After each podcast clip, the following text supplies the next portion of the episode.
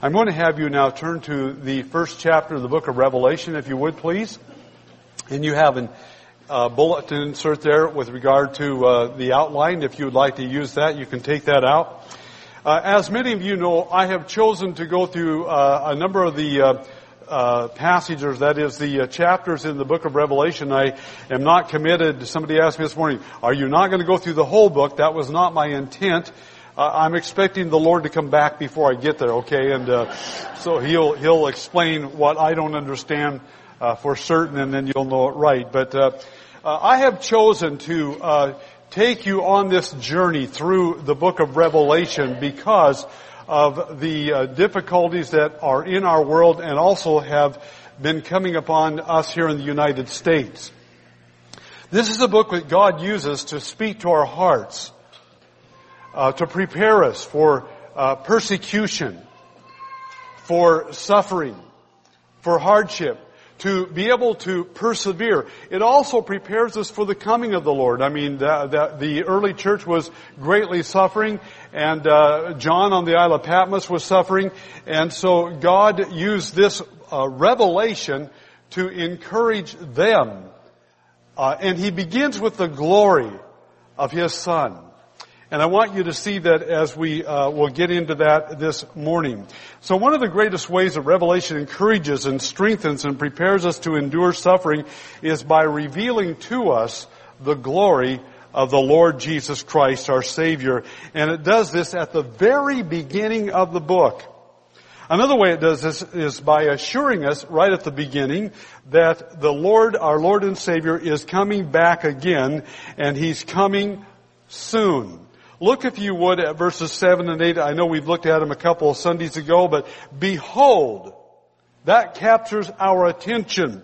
He is coming with the clouds, and every eye will see him, even those who pierced him, that's the Jewish folk, and all the tribes of the earth will mourn over him. So it is to be Amen. And then he puts his name, his signature to it. I am the Alpha and the Omega, says the Lord God, who is and who was and who is to come, the Almighty. Right at the beginning of the book, he states that profoundly to speak to your and my heart. Last Sunday we looked at verse 9 and joined the apostle John on the island of Patmos. Let me read verse 9 to you at this time.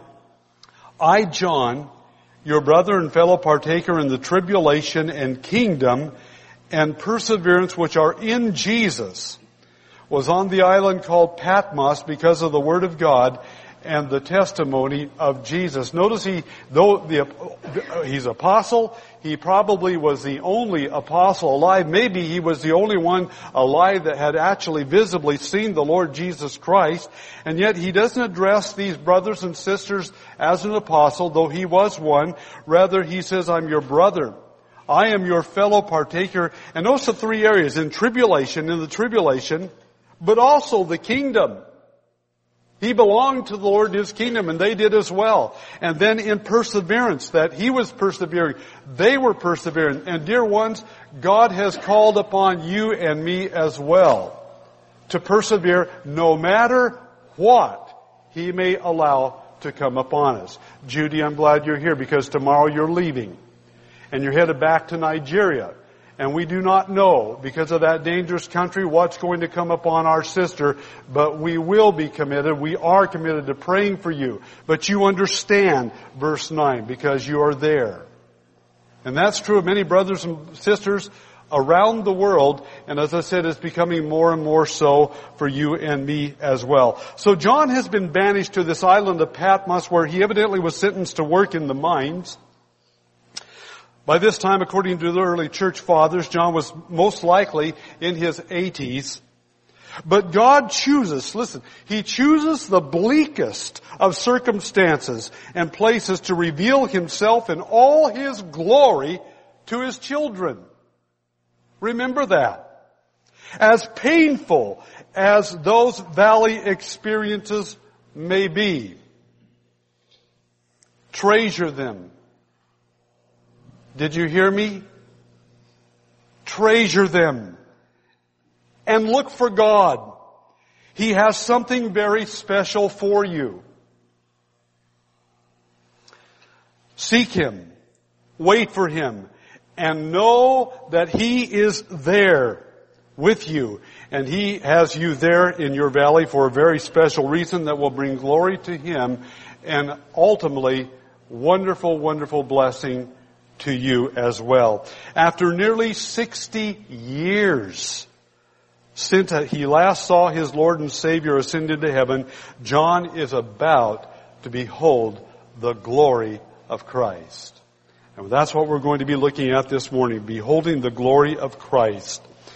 Notice, and this is the first major thing I want you to look at, John is struck by Christ's glory on the Lord's day. He's struck by Christ's glory on the Lord's day. Verses 10 and 11, I was in the Spirit on the Lord's day, and I heard behind me a loud voice like the sound of a trumpet, saying, write in a book what you see, and send it to the seven churches, to Ephesus, and to Smyrna, and to Pergamum, and to Thyatira, and to Sardis, and to Philadelphia, and to Laodicea. John is struck by Christ's glory on the Lord's day. First, the Holy Spirit brought this about.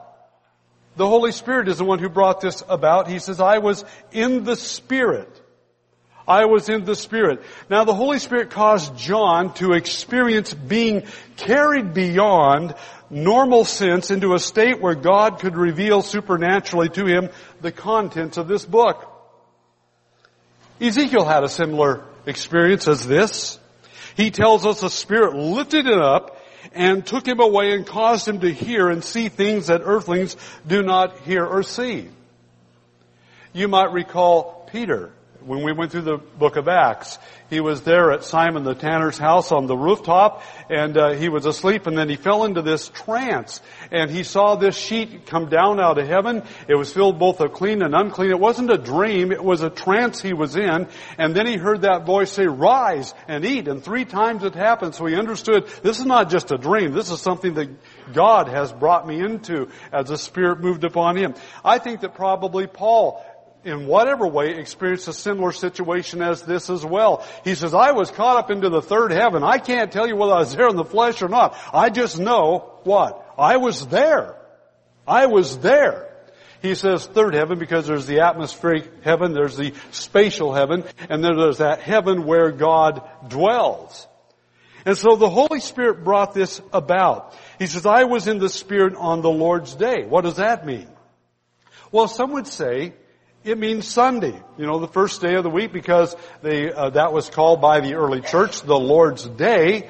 Uh, it was um, uh, the uh, first, the day that the Lord resurrected was on Sunday. It was when the church began on the day of Pentecost, and some would say that. But it's interesting, you never have that statement referring to Sunday used in the Bible in that way, unless this would be the first time.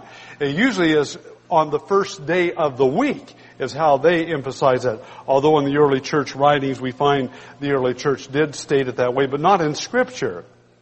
You know, it's most likely not that. It's probably that day of the Lord spoken about in the Old Testament. I believe that that's probably what's the significance here of that. It's that day that the Lord mentions there, that extended period of time in which God deals in judgment and sovereign rule over the earth. In other words, the Holy Spirit projected John forward into that future day of the Lord, that seven year tribulation period, which I believe is about to fall upon us even now. I mean, when you understand scripture and when you see everything that is going on, you have to lift up your eyes and realize your redemption is drawing nigh.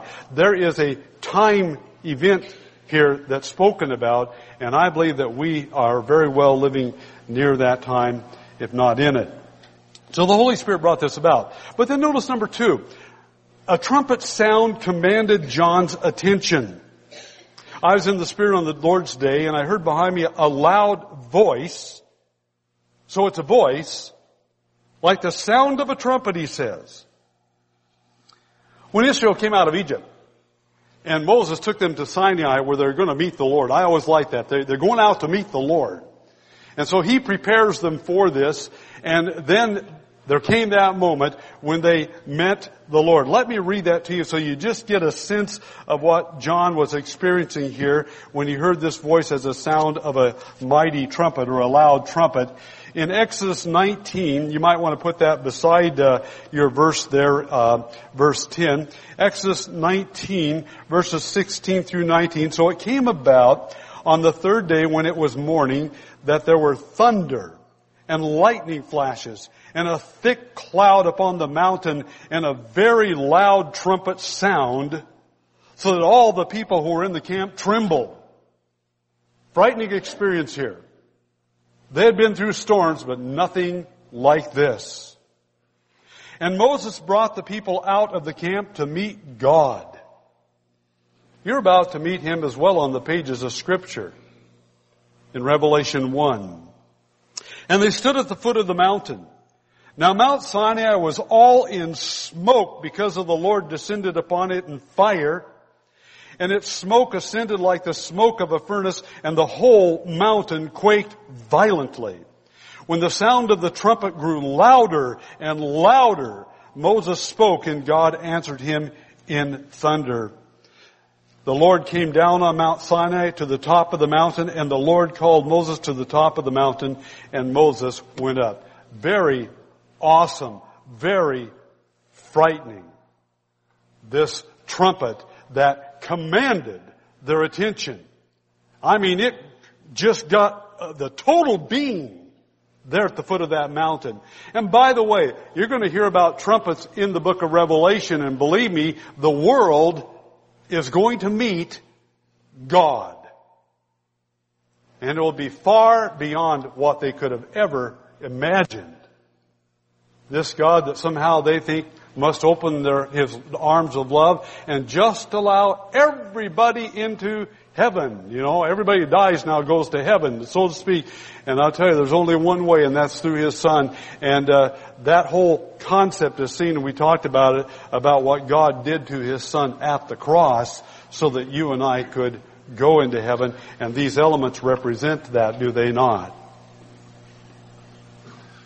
When the uh, temple service began every morning, uh, before the doors were opened, a trumpet was sounded.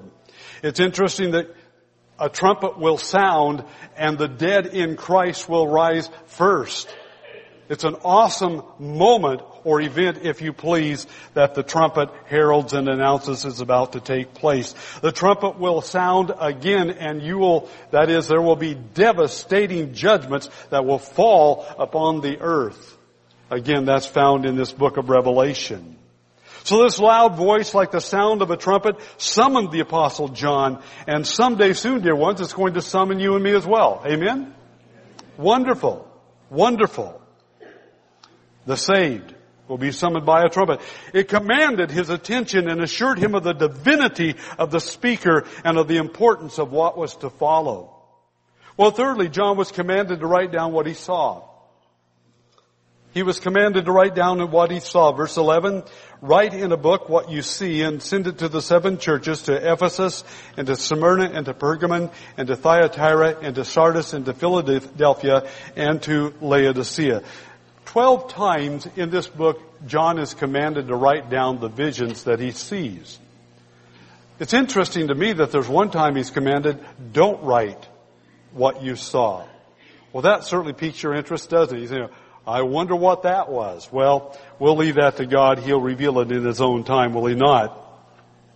But He's told to write down these visions and send this scroll, this book, this letter to the seven churches who, which were located in Asia Minor. That's part of modern day Turkey. Now the first one was Ephesus. That was about 50 miles from this island of Patmos where he is. And they were kind of a circular route. It was a postal route, if you please, and that would be the way you would get information out. But why seven? There were certainly more churches than that, but why seven? Well, seven is that number used in the Bible for completion. These seven churches were represented uh, of all Christ churches, including churches even today. We'll see how that is so when we get into chapters 2 and 3. But they represent all of those who are really, or that are really Christ's churches. So here we find John is transported by the Spirit into the day of the Lord, into the day of the Lord, where he is struck by the glory of Christ. And now we come to the next major movement there in verses 12 and 13. John is struck by Christ's glory in the midst of the lampstands. This goes step by step here. First, he's struck by that glory on the day of the Lord, that loud trumpet that caught his attention. And now he's struck by Christ's glory in the midst of the lampstands. Verse 12. Then I turned to see the voice that was speaking with me. And having turned, I saw seven golden lampstands. And in the middle of the lampstands, I saw one like a son of man. He first sees seven golden lampstands. Your Bible may see, say candlesticks. Well, you know, he was familiar with the lampstand that stood in the tabernacle as well as in the temple. It was of one piece of solid gold.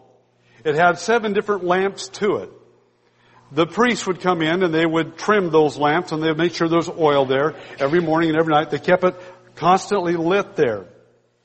And uh, we know the purpose of it. By the way, it was made of pure gold. Verse 20 tells us what it's all about. Look down in verse 20.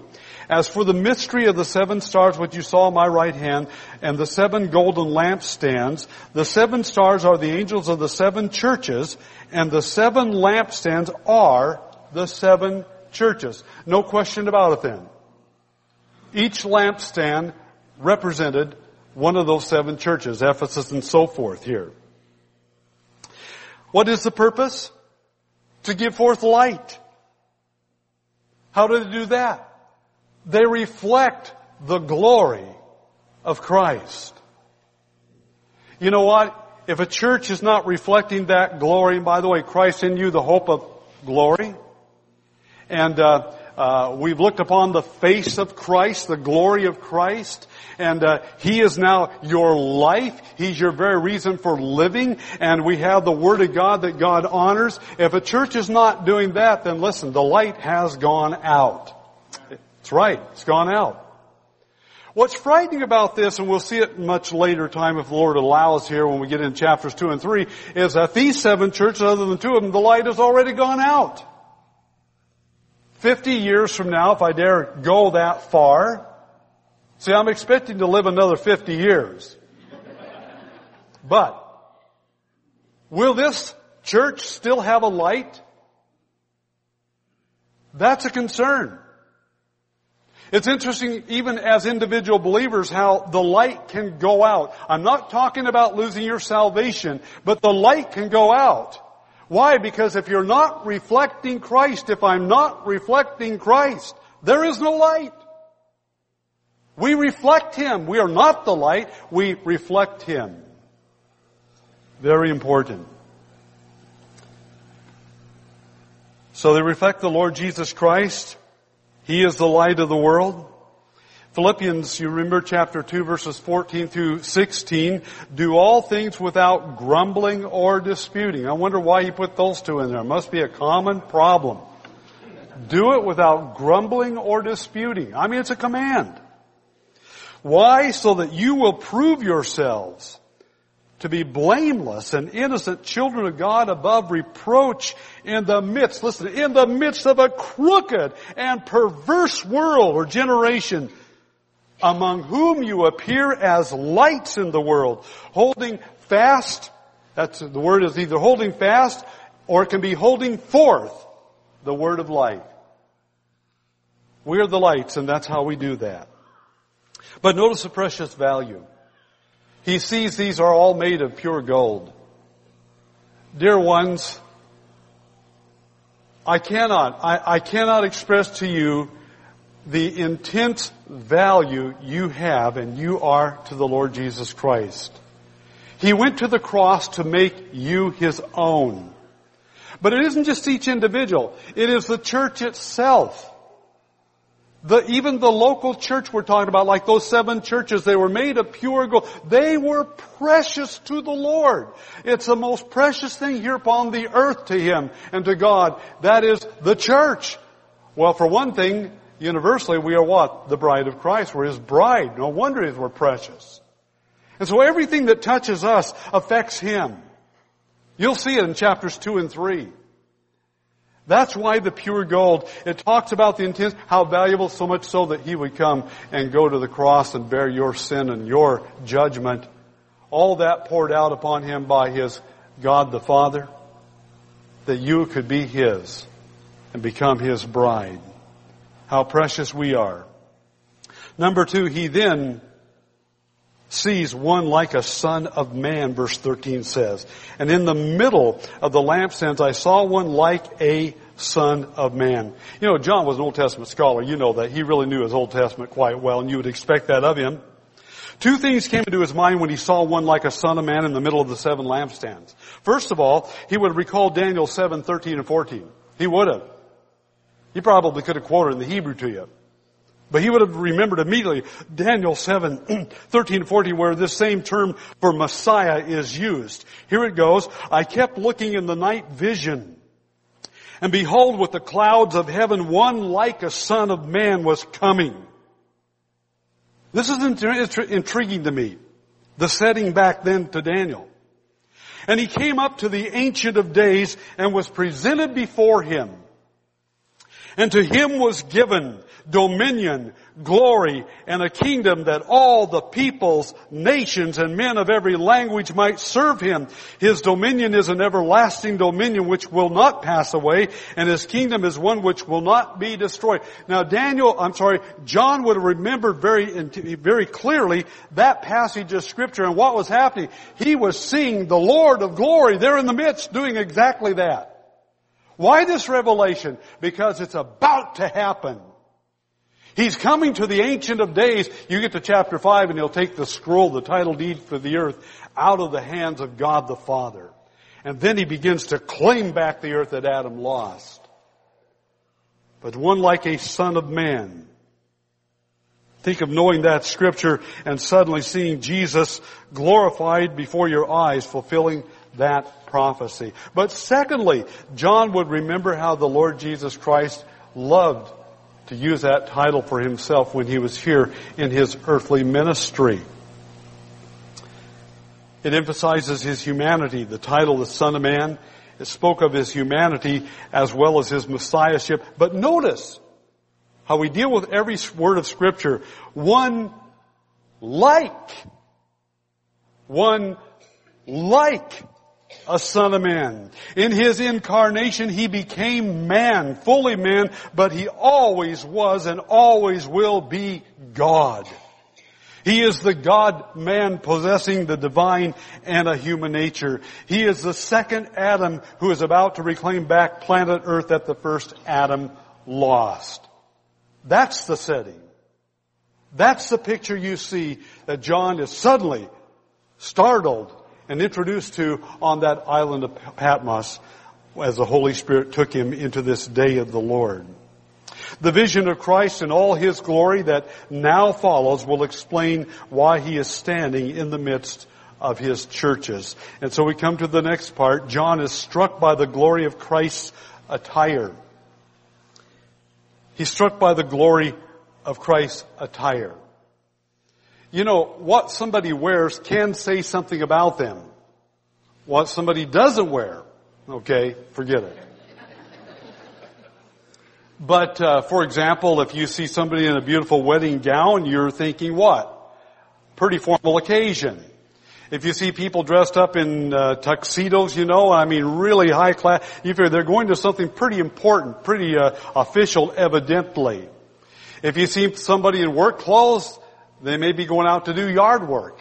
If you see somebody that's got a blue uniform or maybe it's one of those rustling and he's got a gun and a badge, you're thinking what? That's an official uniform he's wearing. That must be a police officer, a county sheriff or what have you, you see. So what somebody wears can really say something about them and indeed this really says something about Jesus Christ when John sees him in his attire. Number one, he sees and describes Christ's robe. And in the middle of the lampstands, I saw one like a son of man clothed in a robe reaching to his feet and girded across his chest with a golden sash. You may remember that Isaiah got a vision of the Lord, chapter 6 of Isaiah. He saw him sitting on a throne, lofty and exalted, with the train of his robe filling the temple. What's the picture you get there? Of this one on that throne. And I believe it was the Lord Jesus Christ, according to the Gospel of John, that John the Apostle saw, I'm sorry, that Isaiah saw back there. It was a scene of unsurpassed royalty and dignity. W.A. Criswell says, he was clothed with a garment, a flowing garment down to the foot, the priestly dress of a priest, the regal robes of a king, the judicial attire of a judge. This represents his celestial majesty and his judicial authority and his kingly priestly presence. Yes, this one dressed in this robe will protect his church. He will walk in the midst of His church and purify that church. He will protect the church from those that would come and destroy the church. False teachers, Jezebels, and so forth. He also is the one who will judge the earth dwellers, and you'll see him in that role as you continue into the book of Revelation. He is the one who will judge Antichrist and Satan and his minions, and he will come back and judge every person living or dead. That's why this majestic, austere presentation in this robe. Not just a priestly robe, a regal, royal robe. One of awesome power and authority. But what about this golden sash? Number two, he sees and describes Christ's golden sash. Now the high priest also had a sash that he wore. I believe it was lower. It was not up around the chest. It was around the loins. It was of linen and it had gold thread running through it. This is of pure gold, solid gold. What's the significance about that? Well, one of the purposes of the sash, at least then was they wore these very, very long flowing gowns. They had garments under them as well, and they would lift those long gowns up and they would tuck it under the sash so that they could move very swiftly. I'll tell you why I believe that is the significance of this here. You're talking about the regal royalty and the glory of the Son of God. Look with me at chapter 15 of Revelation. By this point, the Lord Jesus Christ is claiming back planet earth. He is pouring out one judgment after another upon the earth. And now it comes to the very last judgments before he comes back in his splendor and power and glory and slaughters the nations. And the last of those judgments are called bowl or vial judgments. Look at chapter 15. Then I saw another sign in heaven great and marvelous. Seven angels who had seven plagues, which are the last, because in them the wrath of God is finished. Boy, what sobering words, but what a sobering time on the earth for the earth dwellers. And I saw something like a sea of glass mixed with fire. And those who had been victorious over the beast and his image and the number of the name standing on the sea of glass, holding harps of gold. I need to get down to verse 6. Verse 5 and 6. After these things I looked and the temple of the tabernacle of testimony in heaven was opened and the seven angels who had the seven plagues came out of the temple clothed in linen clean and bright, and girded about their chests with golden sashes. These judgments are going to be not just fierce, they're going to happen rapidly. When God, when grace runs out, and God moves in judgment, He moves swiftly in judgment upon the earth. And I believe that's what you have described for you in the Lord of glory in this robe, this attire, as well as that sash. It's the idea that he can take that robe and tuck it under and move swiftly in this judgment. We come now to the next part. John is struck by the glory of Christ's person. I am so incapable even though I read a lot of books on this to bring this to you. I, even to myself, I'm so incapable on this, but oh that the Holy Spirit would help you and He would help me to see our glorified Lord Jesus Christ as He would have us see Him here in the pages of Scripture. May He help us with that. John is struck by the glory of Christ's person. Did you know that nowhere in the whole Bible is there a picture, a description of the Lord Jesus Christ in his earthly sojourn as the Son of Man? Nowhere. I mean, did he have red hair? Jewish people have red hair, some of them. Did he have blue eyes? I doubt they probably had brown eyes, right? How tall was he? I mean, there's no description. It says there's of form and visage. Uh, there's no no, it was such that we would not desire him uh, because of the way he was treated and so forth. But there's no picture. Uh, in fact, I'll tell you one thing that's ruined it for me, and I got ruined real young in life. When I was a little boy and I went to the little Sweet Home Community Chapel church, right behind the pulpit there on the wall was Sallman's picture of Jesus Christ. It's become like an American icon. Mostly, how many of you know what I'm talking about? You, yeah. Anyway, that's the image I get. Did he really have long hair like that? Did he have that nice trimmed beard? You know, I mean, no pictures given of him. Why? Because God doesn't want us to see him that way. He wants us to see him in his glory. He would have us see him and behold him in his glory. The only place in all the Bible that was ever given, that ever gives a description of the Lord Jesus Christ is right here in the book of Revelation verses 13 through 16. By the way, we're not going to ever see Christ, I think, except as a glorified Christ. That's how we're going to look upon Him. And so maybe this will help us here. John is struck by the glory of Christ's person, and I think we will be as well. Number one, he is awed by Christ's head and hair in verse 14. His head and his hair were white like wool, like snow. Daniel, several centuries before, saw God the first person of the Trinity, having similar hair. In Daniel 7 9, he says, I kept looking until thrones were set up, and the Ancient of Days took his seat. His vesture was like white snow, and the hair of his head like pure wool. So John sees him with this white hair. I believe here we have patriarchal honor and dignity. He is the eternal God, the eternally pre-existent God, our glorified Lord's hair being as white as snow would also speak of His absolute purity. I'll tell you, we're so removed from God and so removed from the glorified Christ in a world that's fallen and lost and doesn't belong. I mean, they are really removed and God, the God of this world is so blinded their minds, they have no conception. They somehow think that they can waltz in the presence of holy God and stand there and be accepted, be accepted. Impossible. Impossible. How could sinful man possibly look upon such holiness and live? We're not going to see it this morning, but later on John falls down. He was a very old, godly, faithful man. He fell down as a dead man. Daniel did the same as uh, did Ezekiel. Just amazing. So I think it speaks of his patriarchal honor, his dignity, his eternality, and his absolute purity. But number two, he is awed by Christ's eyes.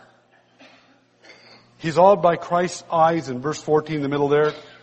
And his eyes were like a flame of fire.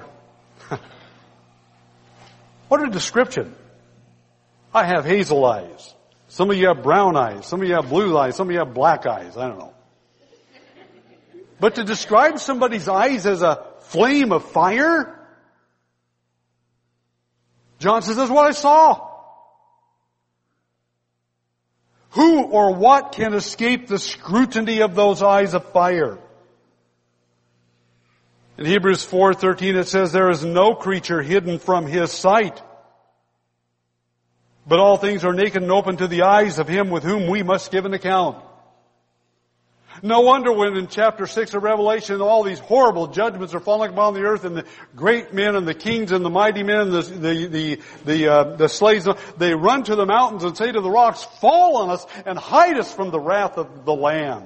No wonder. Even a simplistic uh, view of those eyes for Peter when he had denied him. One look is all it took for him. Hebrews 12:29 talk about eyes of a flame of fire. Our God is a consuming fire. It is a fearful thing to fall into the hands of the living God. He sees and knows absolutely everything about you. Nothing is hidden from Him. Never. And now He comes back as the Lord of glory and the judge of the world. What an awesome picture. And remember, these people were going through suffering the believers, these people in these churches, what an encouragement to them then to see that He is their God and their Savior. Listen, those eyes would be a comfort to them, not a terror. Matthew Henry said though, God not only sees man, He sees through him. That's right. That's right. Number three, He is awed by Christ's feet. Verse 15. His feet were like burnished bronze when it has been made to glow in a furnace. John beholds his Lord's feet and describes them as being like molten brass.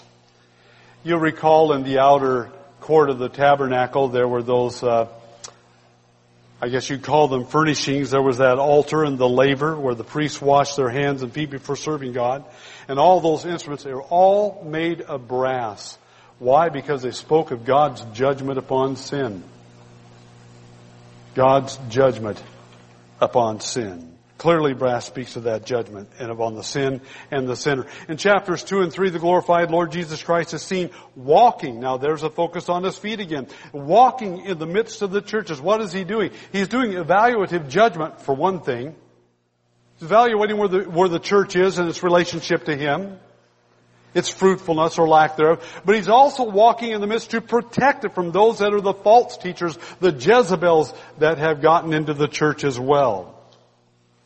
He also will judge those who are, are, uh, uh, or Peter, Peter mentioned, he writes, for it is time for judgment to begin with the household of God, and if it begins with us first, what will be the outcome for those who do not obey the gospel of God? What a question. And if it is with difficulty that the righteous is saved, what is the difficulty? It means what Christ had to do to save you. What will become of the godless man and the sinner? And by the way, Revelation gives you and me the answer. What will become of them? God will pour out the judgments upon the world. And finally, He will take them and what? He will cast them into the lake of fire. That's what He will do. Chapter 19 of Revelation, we find the Lord coming back. And again, to some degree, a focus upon His feet. He's seen, and from His mouth comes a sharp sword so that with it He may strike down the nations and He will rule them with a rod of iron. And here it is, He will tread them. He will tread the winepress of the fierce wrath of God the Almighty. His feet were of burnished bronze when it has been made to glow in a furnace. He is tramping on those grapes, just squashing them. The wrath of God Almighty. J.I. Seiss writes, the glory of this metal in such a state is almost insufferable to the human gaze. It presents an image of pureness which is terrible and it is upon these feet of dreadful holiness that our Lord walks among the churches and shall tread down all abominations and crush Antichrist and Satan and all who unhappily set aside his authority and his claims. Beautiful are those feet to those who love him, but terrible and consuming to those who shall be trodden by him. End of quote. Number four. He is awed by Christ's voice.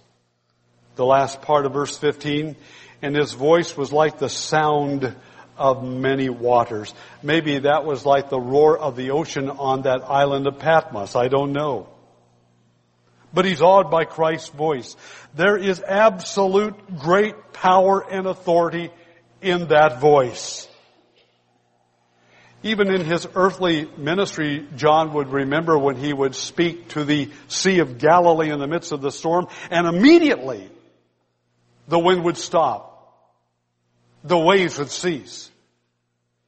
He remembered when he was at the funeral of his dear friend Lazarus after having been dead for four days, and there he stood, wept because of the loss of a loved one, knowing that you and I would go through that time and time again, as Heinz and Gerda and their family have. And here in this church, we'll be doing that over and over again, lest he come back soon. But nonetheless, he stood there and he saw his Lord and Savior command, Lazarus, come forth! Oh, and immediately life entered in and he came out of that too. What a commanding voice. And all this at the beginning of Revelation to encourage and strengthen the church because he is their God and Savior and Lord.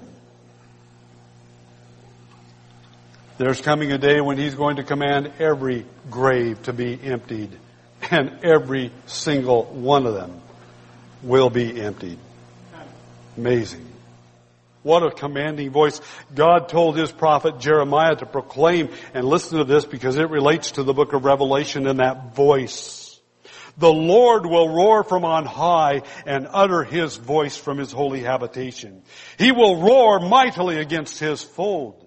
He will shout like those who tread the grapes against all the inhabitants of the earth because the Lord has a controversy with the nations. He is entering into judgment with all flesh. As for the wicked, he has given them to the sword, declares the Lord. Jeremiah 25, 30 and 31. A single word from the glorified Lord Jesus Christ. Listen, it drowns out all other voices.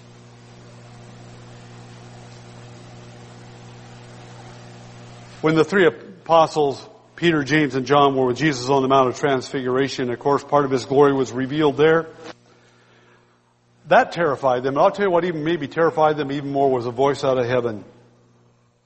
That voice out of heaven, God the Father commanded, this is my beloved son with whom I am well pleased. And then in the imperative command, listen to him. You better. I better.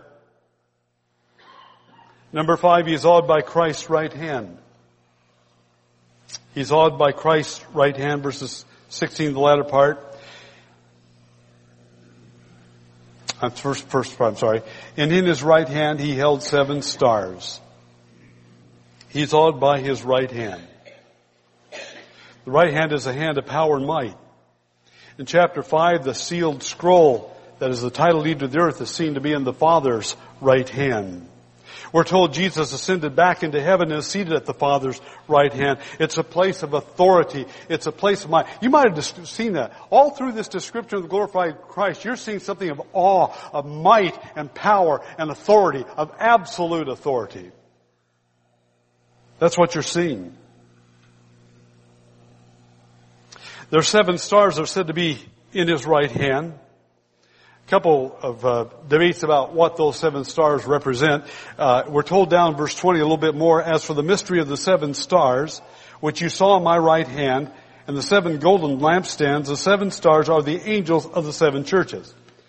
Now some would say, and I, am not dogmatic on this, I don't know. Some would say uh, uh, they were uh, angels, uh, but uh, the problem is that uh, usually it's not the angels that protect the church. God calls men to shepherd the church, oversee it. That's one view, and, and, and that could be right. I don't know. That could be. I, I, I like to think of that. I wish that Brother John was here because of his years of faithfully serving the Lord, uh, Brother John Hill. But uh, I, I just want to encourage him by saying, you know, it is an encouragement to think that, that when God calls you, that you're in His right hand, a place of authority. I don't mean your authority, I mean His authority, a protection, a provision. That's an encouragement to me when I think about that.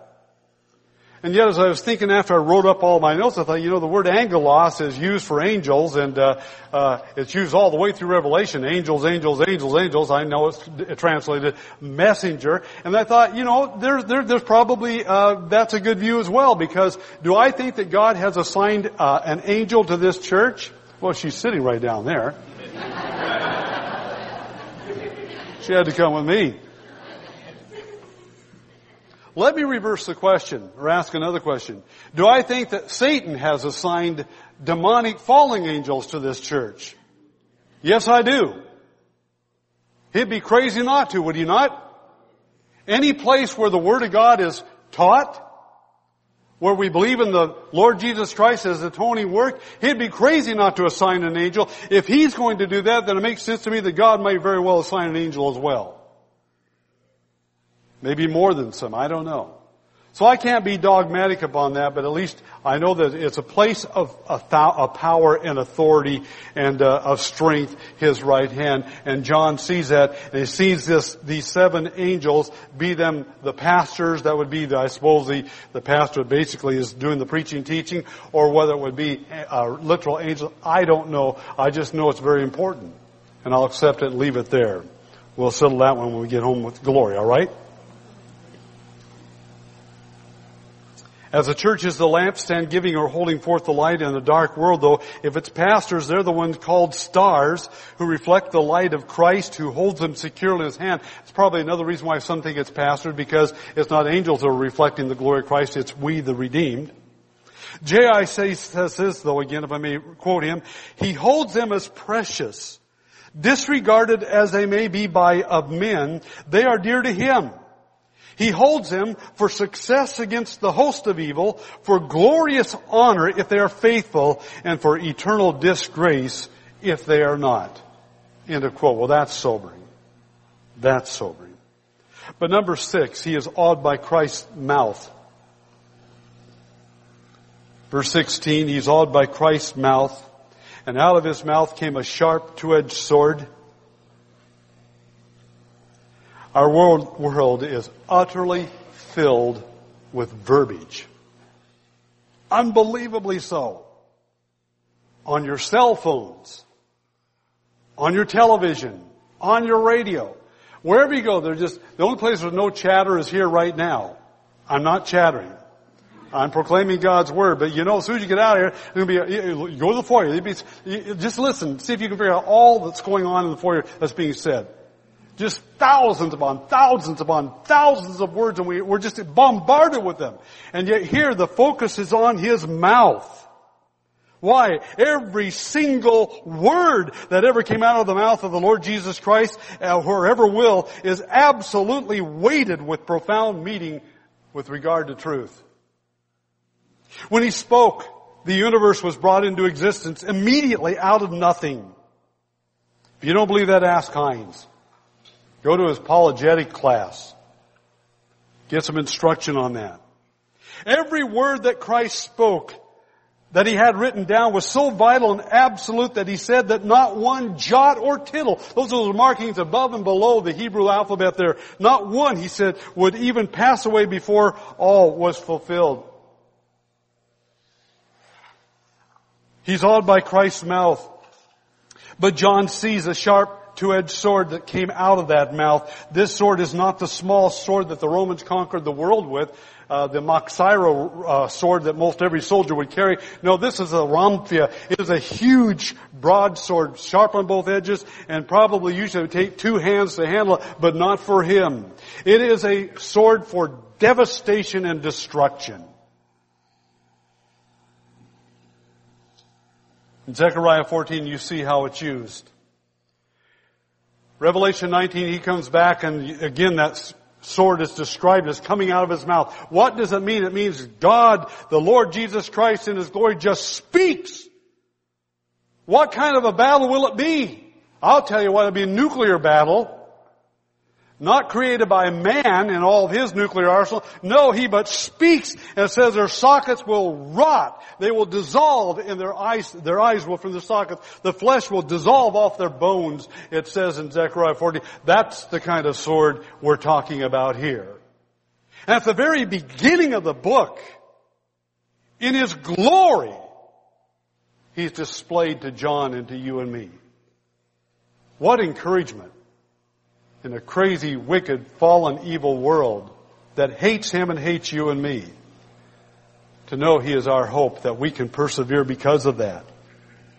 Just how devastating is this sword that comes out of the glorified Lord Jesus Christ's mouth? Peter tells us, listen to this sword that comes, but by His word, the present heavens and earth are being preserved for fire, kept for the day of judgment and destruction of ungodly men. Paul adds that, to that the description of that awful, devastating judgment. These words in 2 Thessalonians chapter 1, I read them last week, but let me do it again. For after all, he says, it's only just for God to repay with affliction those who afflict you, and to give relief to you who are afflicted and to us as well when the Lord Jesus will be revealed from heaven with his mighty angels in flaming fire dealing out retribution to those who do not know God and to those who do not obey the gospel of the Lord Jesus. These will pay the penalty of eternal destruction, not annihilation. They will pay the, the, penalty of eternal destruction away from the presence of the Lord and from the glory of His power when He comes to be glorified in His saints on that day and to be marveled at among all those who have believed, for our testimony to you was believed. Wow. In John chapter 12, 48, he said to those around him, those Jewish folk that were there, and for you and me to, as well, to the world today, he who rejects me and does not receive my sayings has one who judges him. The word I spoke is what will judge him on the last day. Boy, every word. How important is this? Every word. And he's the one that said, I am the way, the truth, and the life, and no one can come to the Father except through me. Not this church, not the Catholic Church, not any church, not any self-effort, only through Him. It is a sword of devastating judgment and indicates the omnipotence and sovereignty of this Son of Man. And finally, number seven, he is awed by Christ's face. He is awed by Christ's face. Verse 16, and his face was like the sun shining in its strength. You know, you cannot look directly into the sun and see anything. You're just blinded if you do. On the Mount of Transfiguration, Jesus' face shone as the sun and his garments became white like light. When the Lord appeared to Saul on the Damascus road, it was high noon. There in the Middle Eastern country there, and it was so bright, it was way brighter than even the sun shining in its strength. How bright is it? I don't know. It's so bright that in the New Jerusalem there's no need for the sun, moon, or any kind of light. That's how bright it is. How bright is it? I suspect it was even mentioned in Genesis 1, that light before he ever created the sun and the stars, or suns and the stars. That's how bright it is. It just overwhelms. How can you come into the presence of such a Lord of glory? Only by being washed in the blood of the Lamb. Only by putting your faith in Him to save you. When he comes back to the earth to judge the world of unbelievers, when the sun has been darkened along with all the stars and the blackness covers the face of the earth, it will be his face shining like the sun in its strength. It will be His glory that's going to light up the world, causing everyone to behold Him as He comes. That coming manifestation of glory in His person will be the utter terror of the sinner as well as the wonderful assurance of the saint. Would you pray with me? Heavenly Father, how in the world could we ever conceive what John saw? He wrote it down. We study it. We meditate upon it.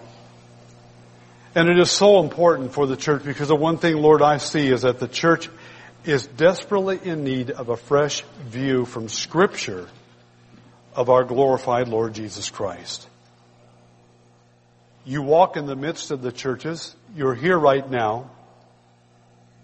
you also are the head of the church. It isn't the pastor, it isn't the elders, it isn't the congregation, it is you. And Lord Jesus Christ, I pray that your Holy Spirit, who has saved us if we're saved, who has authored the scriptures that we've looked at this morning, who has revealed you, if you please, painted a portrait of you, Lord Jesus, in all your glory, may He imprint that in our hearts and our minds, our lives, individually and corporately here, that we would be pure, we would be holy, we would persevere, we would understand that we are reflecting you, Lord Jesus Christ, and we are bearing this light to a lost world that is desperately, utterly lost. And so in need of this great salvation. Even now as we come to the table, I pray, Lord, you'll prepare our hearts. There's not a one of us that would say to you, I don't think anyway, that we are worthy. We're not. It is you. You are our righteousness. You are our redemption. You are our sanctification. You are our life.